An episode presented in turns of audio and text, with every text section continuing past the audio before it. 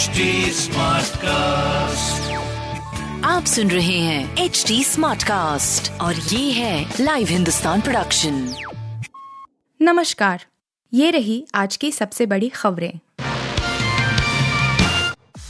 मोरबी हादसे को लेकर हाई कोर्ट ने नगर पालिका को लगाई फटकार मांगा जवाब। गुजरात हाई कोर्ट ने बुधवार को मोरबी नगर पालिका को पुल के डहने के संबंध में दायर एक जनहित याचिका के प्रति अनौपचारिक दृष्टिकोण के लिए कड़ी फटकार लगाई। मालूम हो कि 30 अक्टूबर को मोरबी में पुल गिरने की वजह से 130 से अधिक लोगों की मौत हो गई थी। न्यायमूर्ति अरविंद कुमार और न्यायमूर्ति एजे की फ़र्स्ट डिवीज़न ने अदालत की विशेष सुनवाई के बावजूद जवाब दाखिल नहीं करने के लिए मोरबी नगर पालिका की खिंचाई की।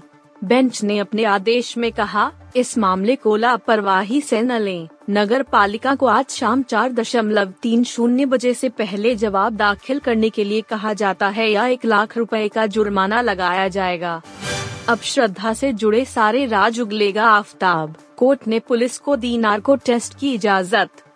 श्रद्धा हत्याकांड मामले में गिरफ़्तार आरोपी आफ्ताब पूनावाला का नार्को टेस्ट करने को अदालत से मंजूरी मिल गई है।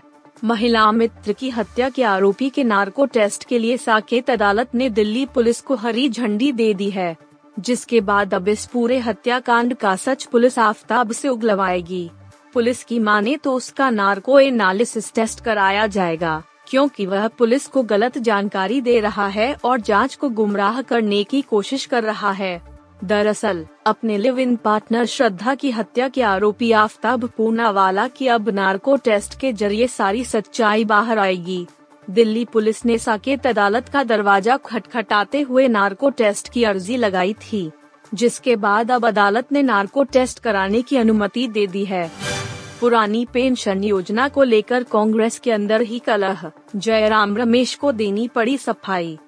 कांग्रेस पार्टी राज्यों में पुरानी पेंशन योजना, ऑप्स, फिर से बहाल करने को लेकर कई चुनावी वादे कर रही है। लेकिन अब इस योजना को लेकर पार्टी में अंदरूनी कलह खुलकर सामने आ गई है। कांग्रेस सदस्य प्रवीण चक्रवर्ती की एक टिप्पणी के बाद पुरानी पेंशन योजना को लेकर कांग्रेस के भीतर आंतरिक असहमति उभरी है। 15 नवंबर को किए गए एक ट्वीट में, कांग्रेस के डेटा एनालिटिक्स विभाग के प्रमुख प्रवीण चक्रवर्ती ने सवाल किया कि क्या पुरानी पेंशन योजना, ओपीएस, को बहाल किया जाना चाहिए? प्रधानमंत्री मोदी ने स्वीकार की जी बीस की अध्यक्षता। इंडोनेशिया के बाली में जी बीस समिट के आखिरी दिन पीएम नरेंद्र मोदी ने अगले साल होने वाली समिट की अध्यक्षता स्वीकार की। 2023 में भारत में जी बीस देशों की मीटिंग होने वाली है। इस मौके पर अपने संबोधन में पीएम मोदी ने कहा कि विश्व आर्थिक संकट से जूझ रहा है और इससे निकलने के लिए जी बीस देशों को प्रयास करने होंगे। उन्होंने जी बीस देशों से कहा, आपका निवेश और हमारा नवोन्मेष चमत्कार कर सकता है।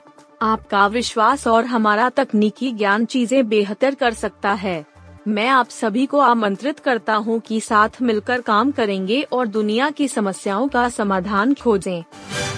टी ट्वेंटी बल्लेबाजी रैंकिंग में सूर्य कुमार की बादशाहत बरकरार, विराट कोहली टॉप दस से बाहर ऑस्ट्रेलिया में टी ट्वेंटी विश्व कप में शानदार प्रदर्शन करने वाले भारत के मध्य क्रम के बल्लेबाज सूर्य कुमार यादव ने आईसीसी टी ट्वेंटी बल्लेबाजों की रैंकिंग में शीर्ष स्थान बरकरार रखा है टी ट्वेंटी विश्व कप के सुपर बारह चरण में बेहतरीन प्रदर्शन करके सूर्य कुमार नंबर एक बल्लेबाज बने थे, जिसमें उन्होंने पाँच पारियों में तीन अर्धशतक जमाए।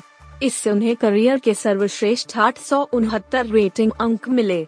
इंग्लैंड के खिलाफ सेमीफाइनल में 14 रन पर आउट होने के कारण इसमें 10 अंक की गिरावट आई, लेकिन उन्होंने शीर्ष स्थान कायम रखा। सूर्य ने विश्व कप में एक सौ नवासी की स्ट्राइक रेट से दो सौ उनतालीस रन बनाए और सर्वाधिक रन बनाने वाले बल्लेबाजों की सूची में तीसरे स्थान पर रहे।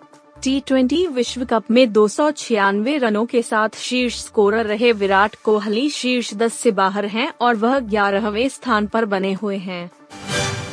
आप सुन रहे थे हिंदुस्तान का डेली न्यूज़ रैप जो एच टी स्मार्ट कास्ट की एक बीटा संस्करण का हिस्सा है।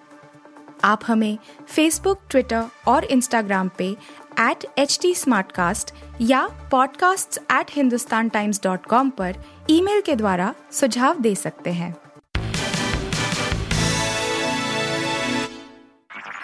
आप सुन रहे हैं एच टी स्मार्ट कास्ट और ये था live Hindustan production HD Smartcast.